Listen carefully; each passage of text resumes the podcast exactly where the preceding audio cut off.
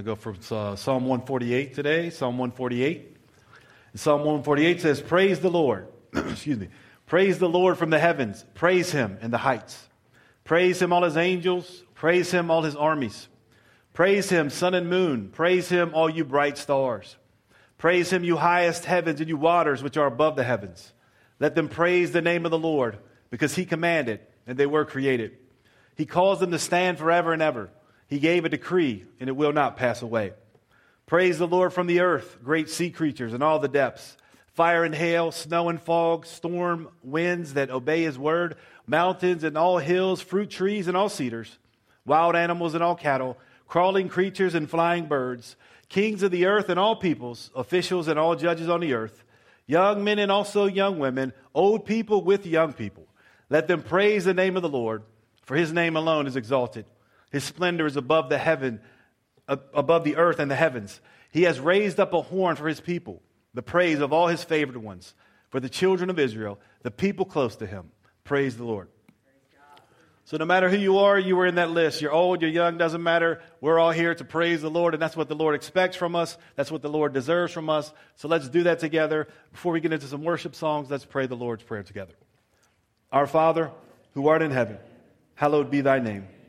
Thy kingdom come, thy will be done, on earth as it is in heaven. Give us this day our daily bread, and forgive us our trespasses as we forgive those who trespass against us and lead us not into temptation, but deliver us from evil. For thine is the kingdom and the power and the glory forever and ever. Amen. Let's worship the Lord together.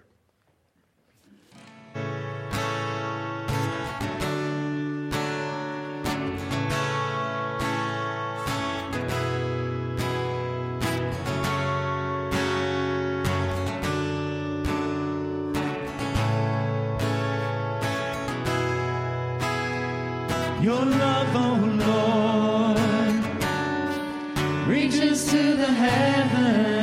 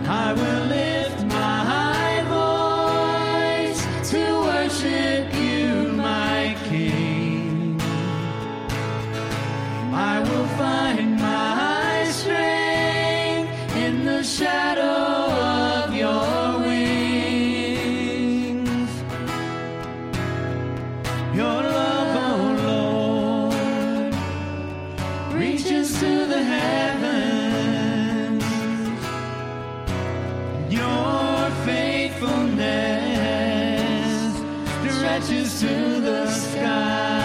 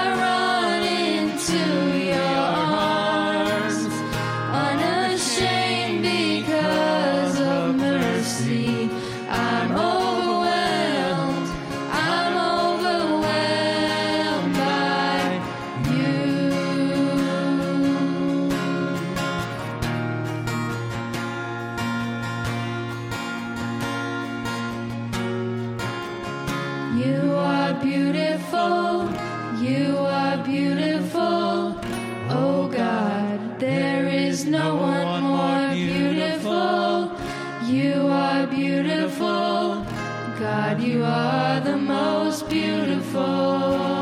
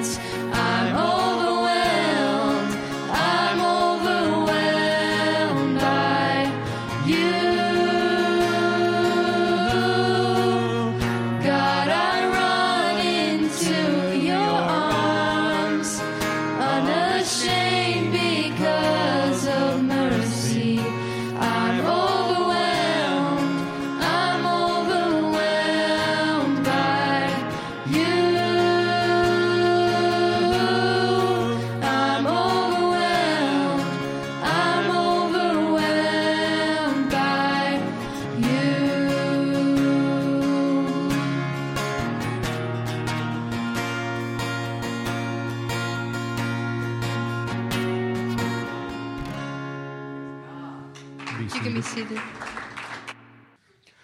Morning.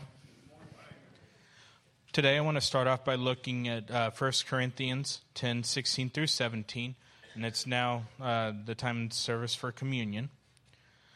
1 Corinthians 10 16 through 17 says, The cup of blessing that we bless, is it not a participation in the blood of Christ? The, bre- the bread that we break, is it not a participation in the body of Christ? I'm sorry. Because there is one bread, we who are many are one body, for all we partake of the one bread. For we all partake of the one bread. When we take communion, we are coming together as one body, united in Christ. Communion is an essential part of any church service.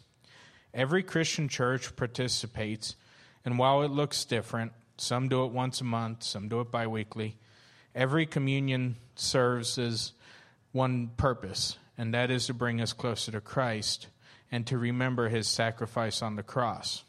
So when we do communion, we do it as one body, in one accord, with all churches united in our mutual faith in, the, in Christ Jesus. Let's pray. God, thank you for bringing us here safely today. Bless this communion we're about to take. Unite us in one body, under one faith, in remembrance of the sacrifice that you made for us. In Jesus' name, amen.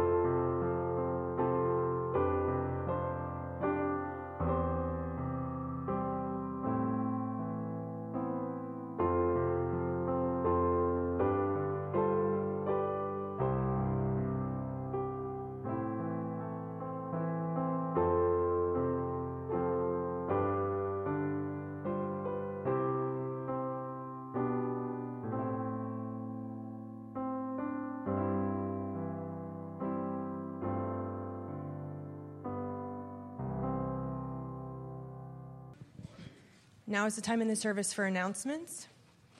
Um, not new, but we'll give you a reminder here for empty pill bottles. Um, if you want to bring them in, Matthew 25 Ministries accepts them for donations. Um, they do lots of different things with them. And I don't really need to know, but it helps uh, me not to have to throw them away. So bring them in, and uh, there's a plastic box out in the foyer for them. We also accept used ink cartridges um, from your house, from your work, your friends or family. Uh, bring them in, we'll recycle them, and it helps reduce the costs for office supplies here at the church. Food pantry closed closet every Thursday, 5 to 7. Linda testified um, kind of uh, what happened this past week, and it's just a great time to get to know people in the community. So we're not excited that they have a need, but we are excited when they, we can fulfill a need that they have. So we're excited about that. If you want to come and um, join us to see what we do, see us on Thursday. What's that? We need the help. Yeah. Um, Refit free dance fitness classes on Tuesdays and Thursdays, 6:30 to 7:30, right here in the sanctuary. It is free. Did I say free? It's free.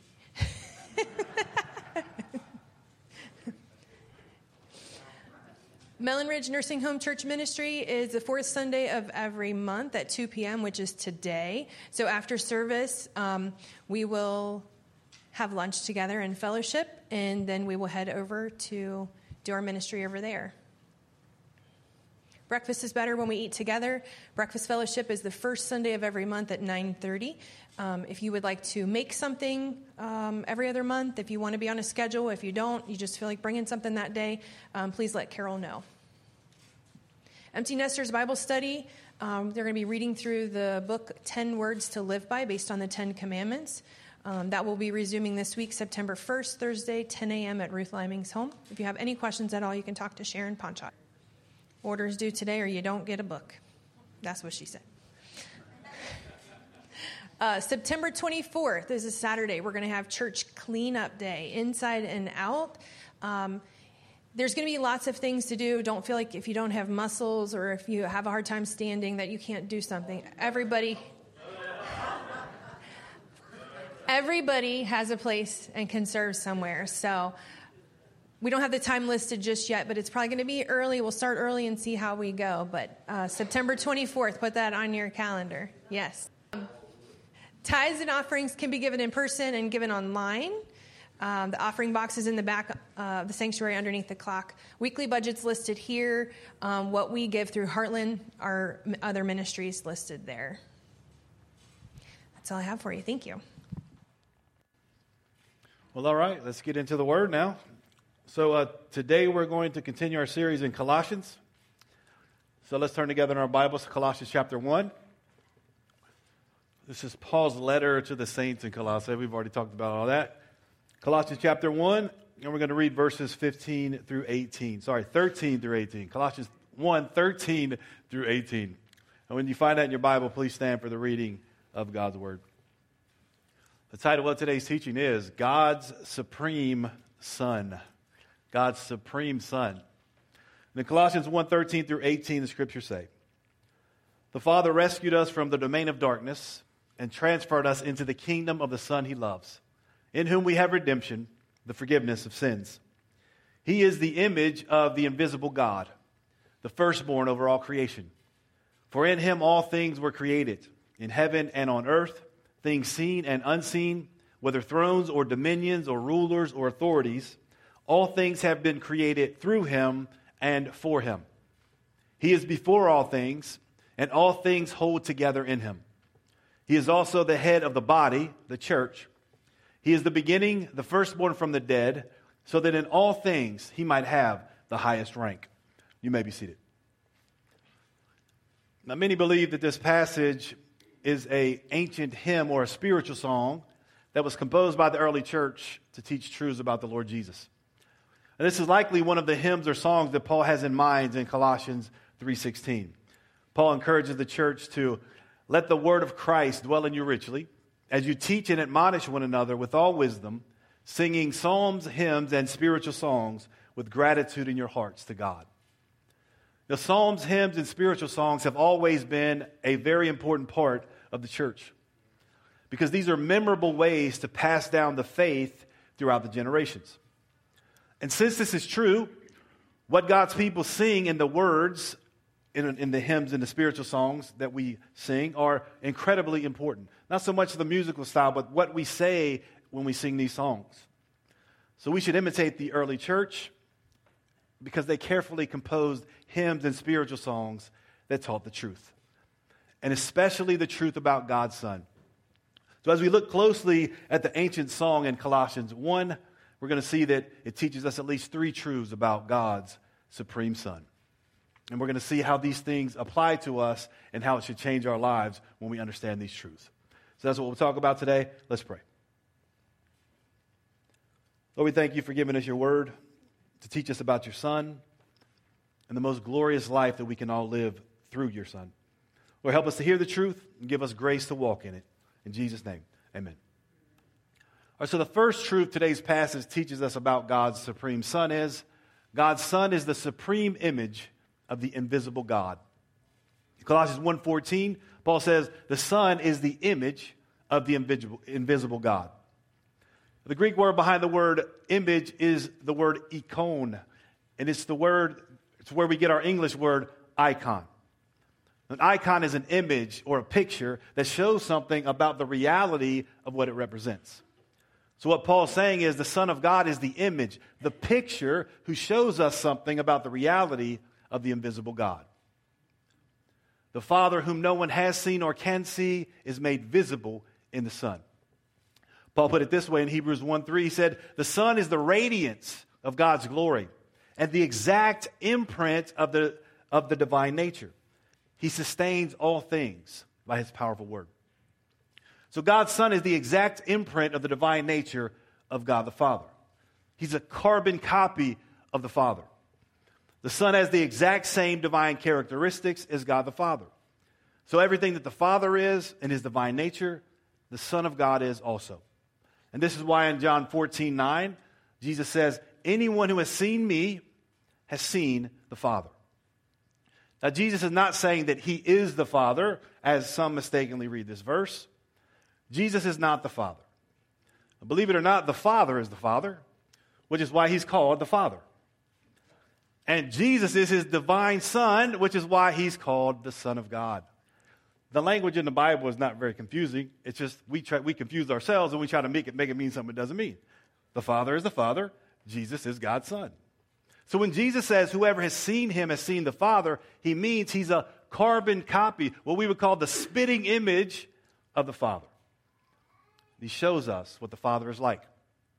So whoever sees the Son's power, the Son's goodness, the Son's mercy, the Son's love, and other divine attributes, whoever sees Jesus sees the supreme example of the divine nature of God the Father on display in his divine Son. The Son of God, the Son of God shows us what God is like.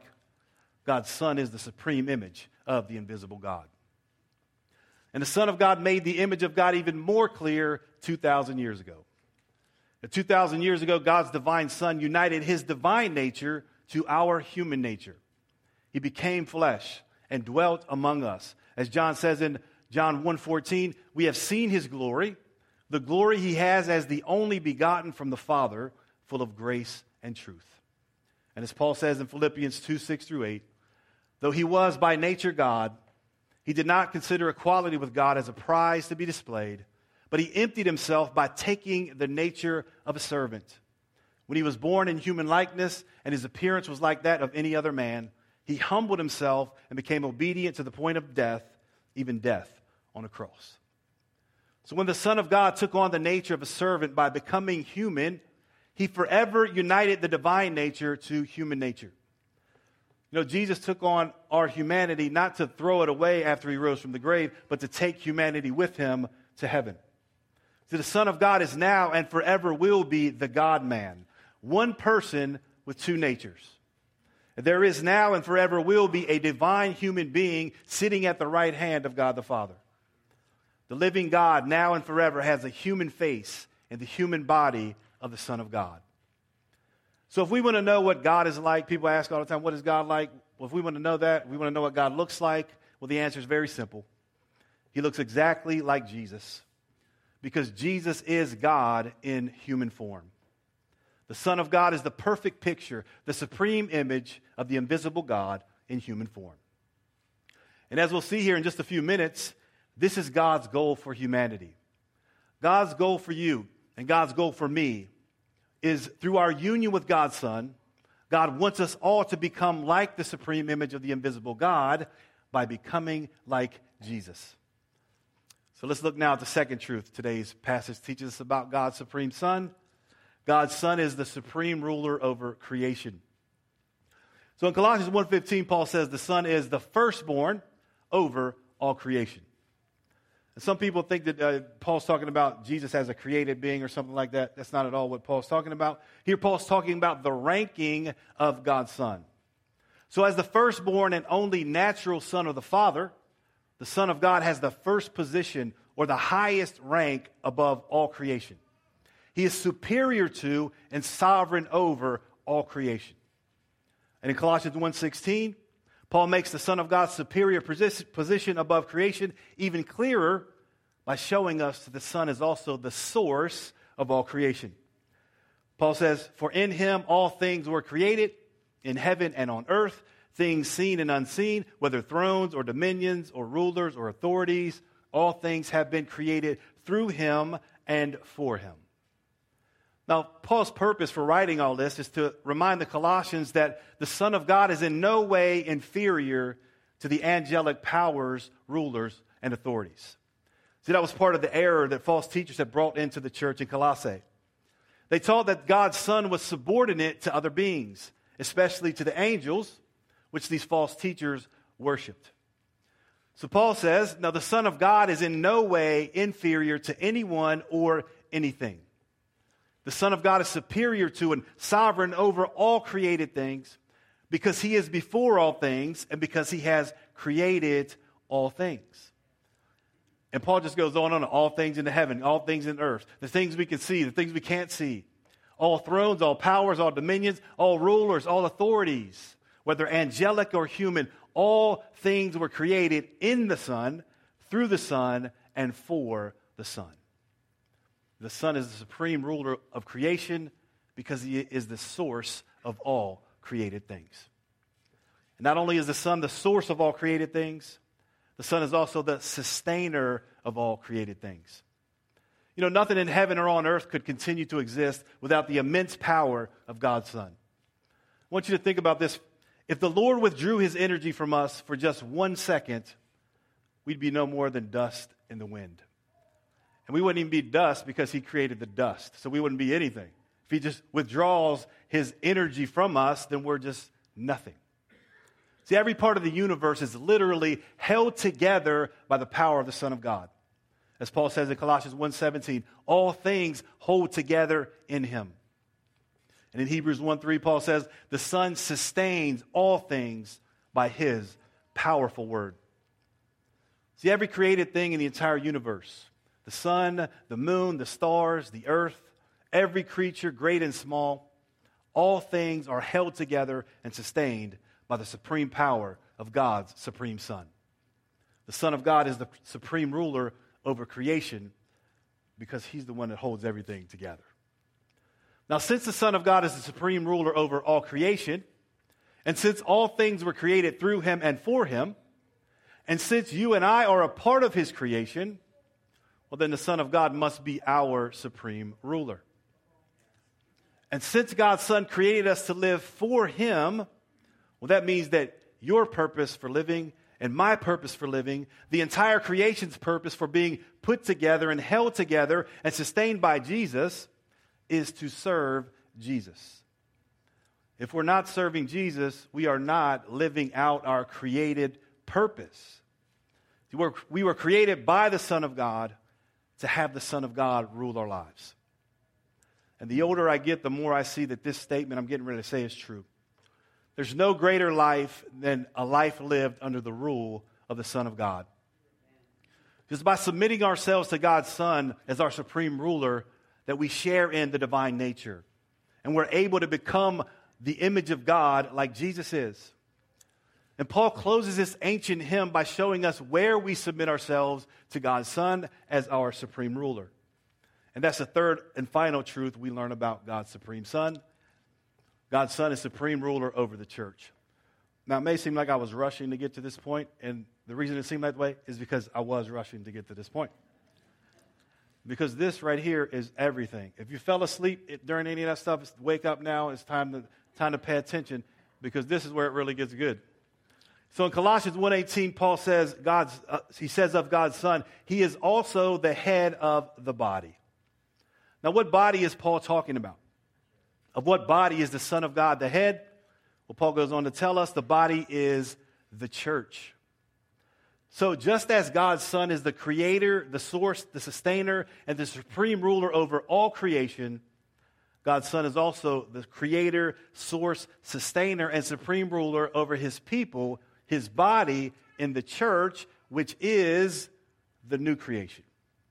See, it's in the church that we submit ourselves to God's Son as our supreme ruler.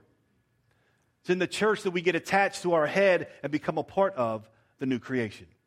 And that's what Paul has in mind in Colossians 1:18 when he says the son is the beginning, the firstborn from the dead, so that in all things he might have the highest rank.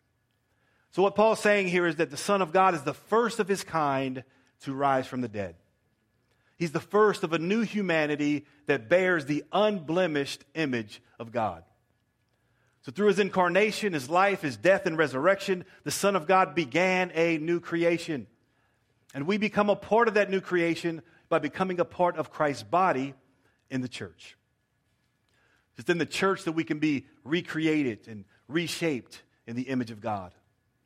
In Colossians 3 9 through 10, Paul talks about this in terms of putting off the old self with its practices and putting on the new self, which is continually being renewed in knowledge according to the image of its creator. The greatest need of our time is for God's people to understand the truth about what the church is and why the church exists. The church is not a building, the church is not a social club. The church is not part of any political party. The church is not connected to any man made movements. The church is not exclusive to any ethnic group. And the church is not tied to any particular kingdom or country in this world. No, the ch- church is much bigger than any of that. The church is cosmic in scale. And through the church, the supreme Son of God will one day rule all things. See, the church is the body of the risen Jesus. The church is the kingdom of God's Son. It's a community of reborn, recreated human beings. Human beings who are becoming like God as we share in the life transforming power of divine grace through our union with God's Son. You know, it's not saying too much to say that the church is everything. Everything God did in the Old Testament was leading to the church. Everything Jesus did through his incarnation, life, death, and his resurrection was leading to the church. The church is everything because in the church, we become a part of the kingdom of God. We experience the presence of God. We have fellowship with God, and we partake of God's redeeming and renovating power. In the church, we become by grace what the Son of God is by nature. I want you to hear this again. In the church, we become by grace what the Son of God is by nature. As God God's divine energy works in us, we're being pulled and we're being polished. We're continually being renewed until we all reflect the image of our Creator. Until we are the perfect picture of God's Son, just as God's Son is the perfect picture of the Father. It's in the church that we experience what Paul says in 2 Corinthians 3:18. We all who with unveiled faces contemplate the Lord's glory are being transformed into his image with ever increasing glory which comes from the Lord who is the Spirit. Let me tell you something, it doesn't get any bigger or better than that. What can the world offer that compares to that? What in the world can allow us to become like God and transform us into God's image? See, this is the real reason that Christ came to the earth. Everything he did from his birth to the cross to his resurrection and ascension, God's Son did all those things to create a new humanity in himself and bring us back to God. So that in the church we could become like God in true righteousness and holiness. And what this means is everything we need, everything the world needs, can be found in the church. Because in the church, we find the fullness of God in Christ. And Paul lays out the vastness of, it, uh, of what Jesus actually did for us so beautifully in Ephesians 1 17 through 23. Paul says this He says, I keep praying that the God of our Lord Jesus Christ, the glorious Father, will give you the spirit of wisdom and revelation in knowing Christ fully. I pray that the eyes of your heart may be enlightened so that you may know the hope to which he has called you, just how rich his glorious inheritance among the saints is and just how surpassingly great his power is for us who believe. See, when we know Christ, then we know that God's great power is available to us who believe. And Paul goes on in Colossians 1 20 through 23 to tell us how great this power is and where we can find it. Paul says, It is as great as the working of his mighty strength, which God worked in Christ when he raised him from the dead and seated him at his right hand in the heavenly places. Far above all rule, authority, power, and dominion, and above every name that is given, not only in this age, but also in the one to come. God also placed all things under his feet and made him head over everything for the church. The church is his body, the fullness of him who fills everything in every way. Notice that the church is not some afterthought in the mind of God, not a plan B. It's not some parentheses in the middle of God's plan. No, the church is the center of everything. Now, God the Father raised Christ far above all rule, authority, power, and dominion, and above every name that is given. God the Father placed all things under Christ's feet and made Christ the head over everything for a specific reason. It was for the church. Why was it for the church? Well, because God's plan for humanity will be accomplished in and through the church. God's plans for the entire universe will be accomplished in and through the church. And this is why I say the church is everything. Because it's in the church that we find the fullness of Christ. And through the church, Christ is now speaking, acting, and filling the world with his presence and redeeming humanity. In the church, the kingdom of God is present on earth. Not in its fullness right now, but it is here. The kingdom of God is here in the church. And through the church, God's Son exercises supreme rule in the world as individuals from every tribe, tongue, and nation submit to his rule, submit to him as their head, obey his commands, and are transformed within the church. Through the church, God's Son can and does transform countless lives. Through the church, God's Son can and does change the world as the gospel of God's kingdom is preached and obeyed. And as people truly understand and experience God's grace. But here's the challenge for us who are part of the church. We've got to stay focused on this new kingdom that we become a part of in the church. We've got to stop wasting the precious little time we have on this planet involved in worrying about and taking sides in the kingdoms and causes of this world. Jesus said his kingdom is not from here. And that means if we're a part of his kingdom, our kingdom is not from here. Our citizenship is not on the earth, our citizenship is in heaven. Our kingdom is a kingdom from heaven. But so many people still try to attach Jesus and his kingdom, Jesus and his church, to their particular race, their particular nation, their particular political party or social group. People speak as if God is for this earthly nation or that earthly nation, this political party or that political party. And it usually is their particular party that God is for. That's what I just didn't find out. He's against everybody but their party, right?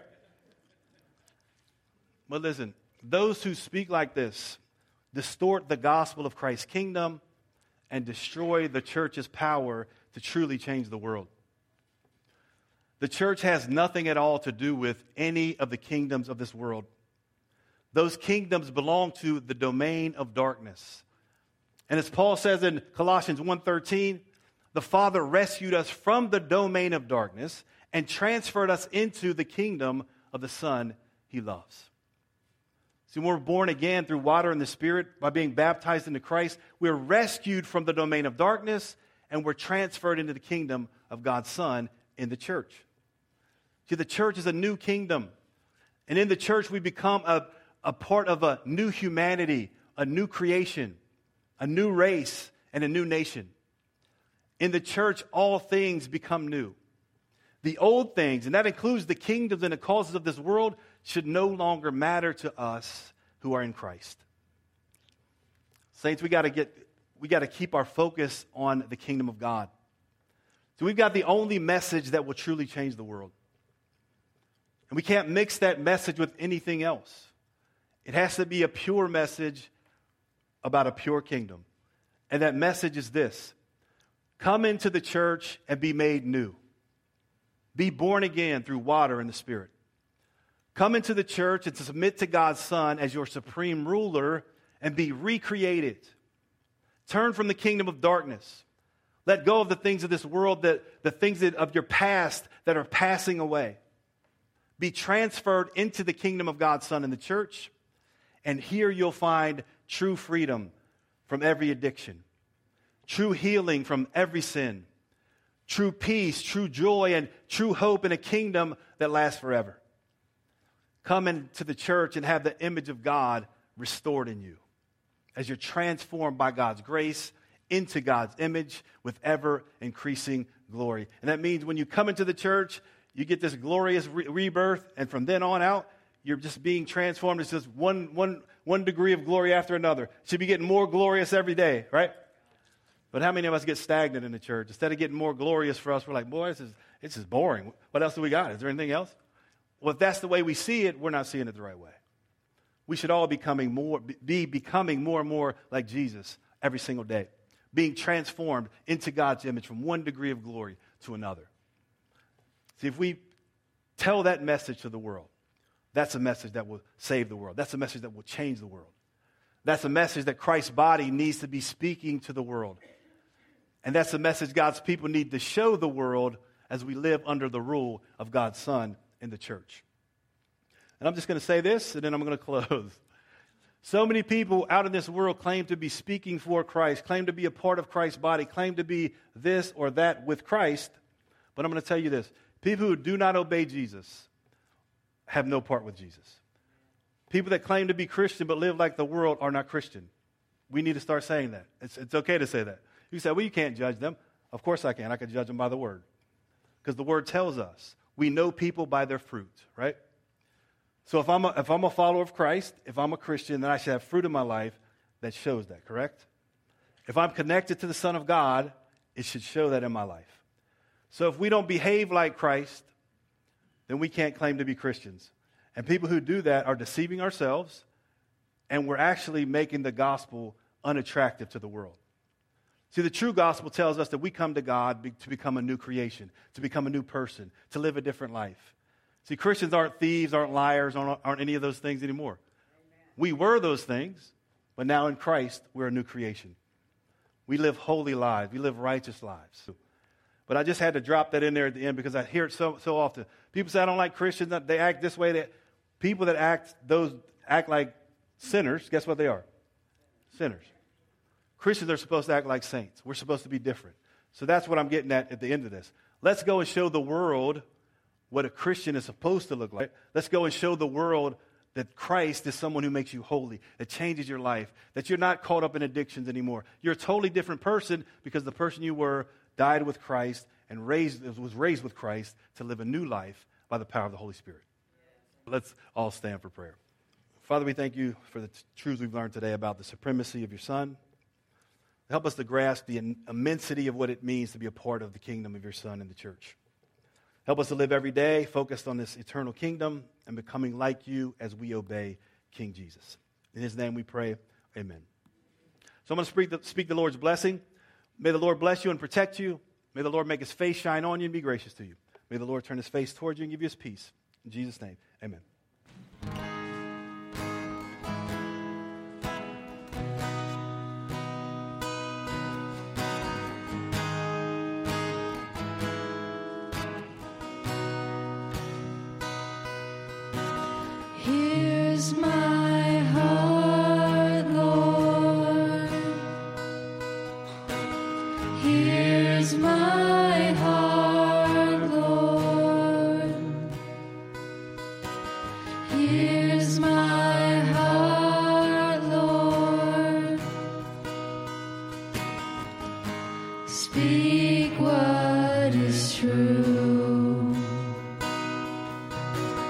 Here's my